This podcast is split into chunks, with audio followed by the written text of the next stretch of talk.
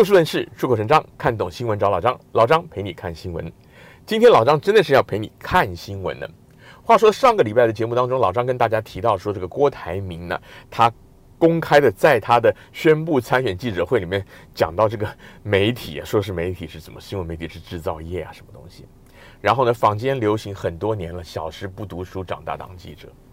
好，老张自己从事新闻工作，但是呢，倒也不是要为大这个新闻工作者平反，而希望说今天的节目，老张想给大家科普一下，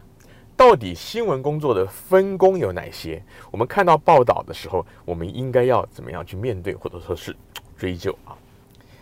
话说以前的人呢，获得新闻消息的来源呢，大概老张说以前大概就是三四十年前，你也不是说那个两百年前那么以前了，大概。都是从所谓的新闻媒体得来的，好比说电视新闻、报纸新闻，那当然有的是杂志啊，那些是像是周刊啊、什么月刊啊，那些是比较深度报道类的居多了。那当然呢，也有广播电台的收音收音机听一听也有。好，那后来呢，到了大概近十几年来，有越来越多的人主要的消息来源，或者说第一时间消息来源是所谓的社群网站、社交媒体。好比说，像美国人很多都是从这个 Twitter，现在叫 X 上面看的。那中国大陆老张知道，很多人是看这个微博、微信。然后呢，像台湾有很多人就是看这个 Facebook、脸书，诸如此类的，还有 Line 哈。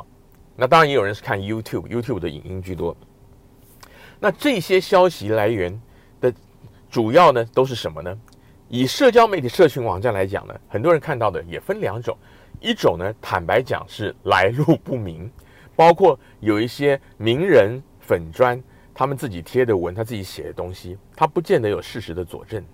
还有呢，更严重的就是所谓的转寄转发，网站所谓的内容农场拿来直接转贴的。早些年代，二十年前还有很多那个转发电子邮件的，现在基本上都不流行了。但是呢，其实它的道理是一样的。那另外呢，也有一些是新闻媒体本身，他们也有经营社交媒体，例如说很多的媒体在这个 Facebook 上，在脸书上所谓的粉丝专业就是粉专，然后呢，那在微信啊，在 X 啊这些有所谓的公众号，相信华人朋友对这些词都很熟悉嘛。可是老张今天主要要谈的就是说，这些不同的来源，其实呢，它的内容的那个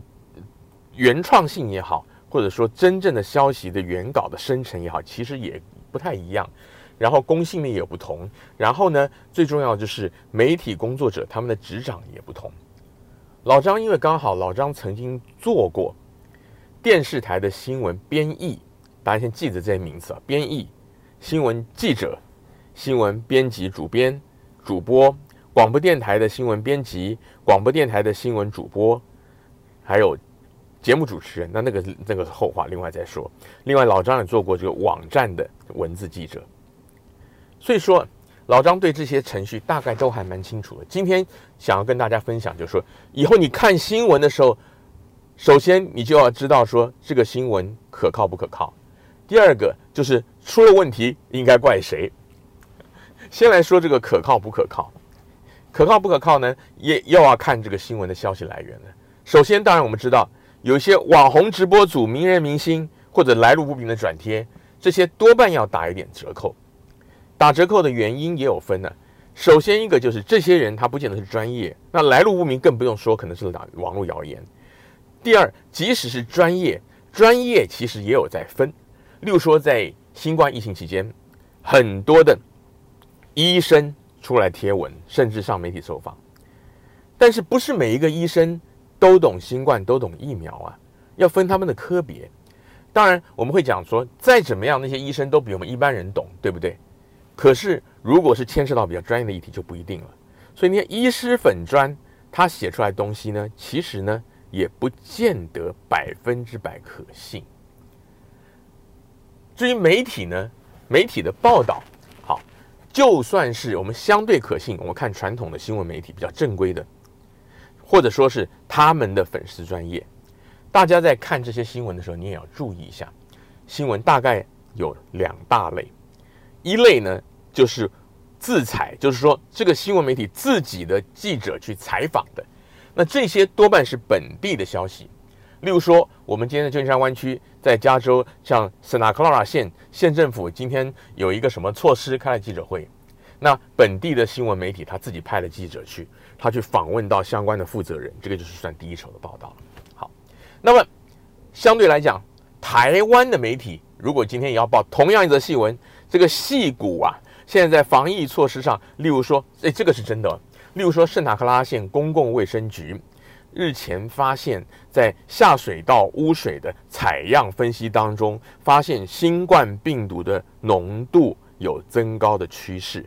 这意味着什么呢？意味着废水下水道里面包括包括有一些排泄物啊，什么东西。那这些东西的病毒含量如果偏高，那就表示说，间接可以推断说，很可能那个新冠的病毒的活跃程度增加，传染力也增加。病例也增加，类似像这样的哈，那这个就是，如果你是在看我们旧金山湾区本地的报道，很可能比如说《世界日报》啊，《星岛日报》，他是派了记者去的嘛，所以他就直接写回来了，拿了新闻稿回来了。但如果你是看台北的报道，或者说是上海的媒体，他们当一个外国新闻在报这个诶，矽谷的现在有发现这个变种病毒什么什么的话，那你就注意看，它这个可能就是所谓的编译新闻，编译新闻，也就是说。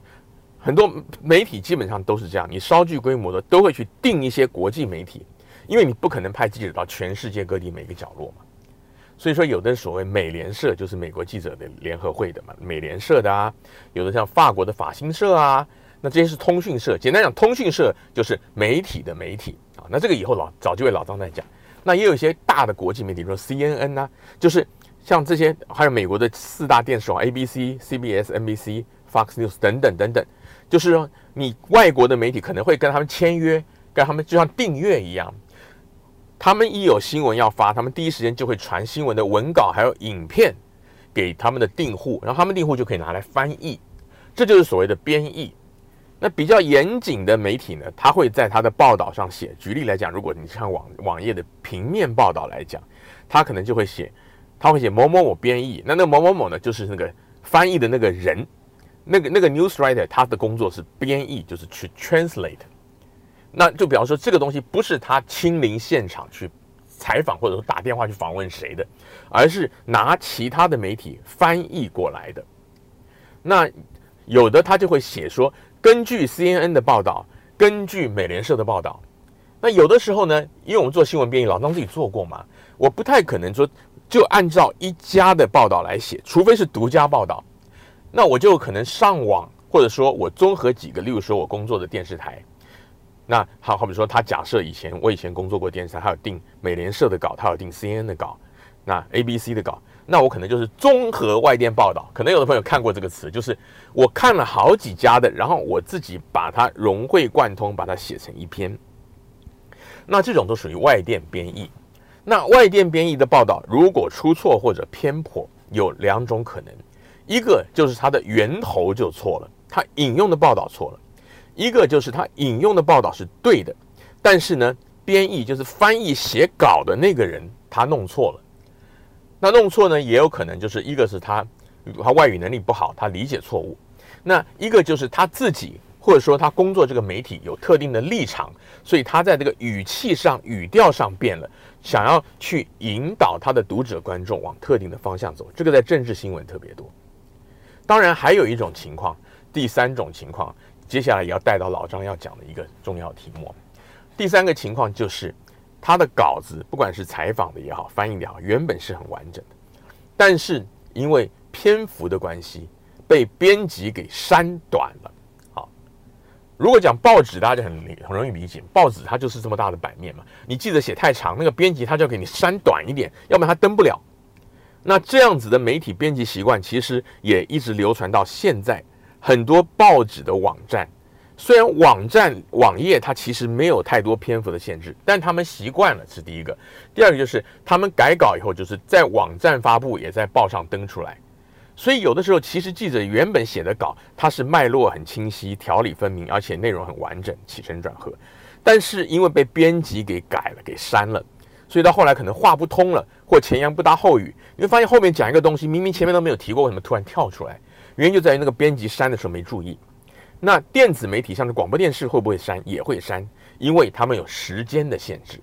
广播电视是随着时间而流动的，这个限制其实比报纸来讲压力会更大，因为你在同样这一则新闻的时间之内，你必须要把这个东西讲完。有的原始的记者，例如说我们在电视台的时候，假设来讲，我定的这个新闻呢，它是一个十十分钟的专题报道，可是我工作电台它这个当外国新闻，它只给我三分钟报，我就要大量的浓缩。好，那这个东西就可能会出错。那这里讲到了记者，讲到了编辑。讲到编译，那接下来讲到这个编辑就带过来了。编辑的工作是干嘛？顺稿、改稿。那如果是平面媒体，可能还要顾到排版面，因为你如果看报纸就知道，有的新闻是主要新闻，有的是相关联的新闻，它排在一起，它的大小、它的先后关系、它的位置，这个都有讲究的。还有一个工作很重要，对于编辑来讲，它就是下标题。所以啊，大家要注意一件事啊，现在因为是网络时代。我们讲要赚或者要骗点击率，所以说呢，下一个标题常常都是一个语不惊人死不休，或者说是一个意犹未尽的哦。某某人他今天说了这句话，其实老张自己很讨厌这样的标题，因为以前标题它的作用，尤其大家看传统看报纸，它就是 summarize，就是一个摘要式的一个题目，让你一眼看去哦，这大概内容是什么事情，前因后果很简单的摘要告诉你了，然后你再进去看内文。那现在老张讲嘛，是要骗点击率，所以都故意写个不清不楚的，就是要不然就是夸大其词，点进去看根本没有什么，根本就是骗人。那还有一些呢，就是标题出错，那大家就会骂这个记者，这个记者没有水准，所以小事不足长大。这样记者其实记者很无辜啊，因为标题是编辑下的，标题不是记者下的，这是一个。第二个。转发到社群网站，例如说，假设今天好了，某某报纸它的粉丝专业在 Facebook 上好了，那上面那个贴留言的那个人写的话，那个现在大家都知道，所谓是小编，小编跟新闻编辑是完全不同的两个职位，甚至这个小编他很有可能他根本不是在这个媒体的新闻部工作，他只是一个很可能是一个工读生。他只是负责每天我就要抓抓几篇文章，例如说头版的前前五个文章，我就负责把它抓下来贴到社交媒体上，然后让然后发出去，像是脸书或者说什么公众号，然后让大家去转寄转发。他的工作是这样，所以他本身非常可能没有参与这个内容的产出，不管是采访或者说是翻译，他的工作就是想办法吸引人按进去。所以那种小编有的时候写的话呢，反而是会煽动的，反而是会很夸张的。例如说，像前一阵子那个台湾的商业周刊，他做了一个政见的报道，那那个小编就是他侯友谊，他在下面他就点点点，然后还夸号写我们尽力了，表示侯友谊没有政见。那其他什么赖清德啊、柯文哲啊什么都有。那侯友谊阵营强烈的抗议，因为他们他们就说，商周的你这个报道的主题，你上网一找侯友谊都有政见，你故意不写。然后后来。没有多久，那个小编又贴文回应说：“哦，我没有被 fire，没有被炒鱿鱼，就好像还在炫耀，好像还在跟那个侯友谊阵营在挑战。”那很多人都不以为然，老张也不以为然，因为这不是一个媒体工作者应有的做法。但是大家也知道，说这个小编他根本大概不是一个新闻背景的人，所以老张就说：“你把这些都分清楚之后，你比较就知道哪些新闻，第一个新闻来源。”他是媒体的还是转发的？然后呢，媒体里面报道的是记者采访的还是编译的？这些都有可能出错。但是你看到不对劲的时候，你要去责怪谁？那还有一个，最后一个就是新闻主播。新闻主播基本上他读的稿子全部是记者写给他的，或者编译写给他，或编编辑写给他的。所以有的时候你觉得那个新闻记者他一面念念出来的东西很离谱，当然也有可能他自己没有新闻概念，没有新闻素养，或者他的他的那个国学造诣不好，还念错字。但是呢，很多情况下是，他原本的那个给记给主播播的那个稿写的就不通，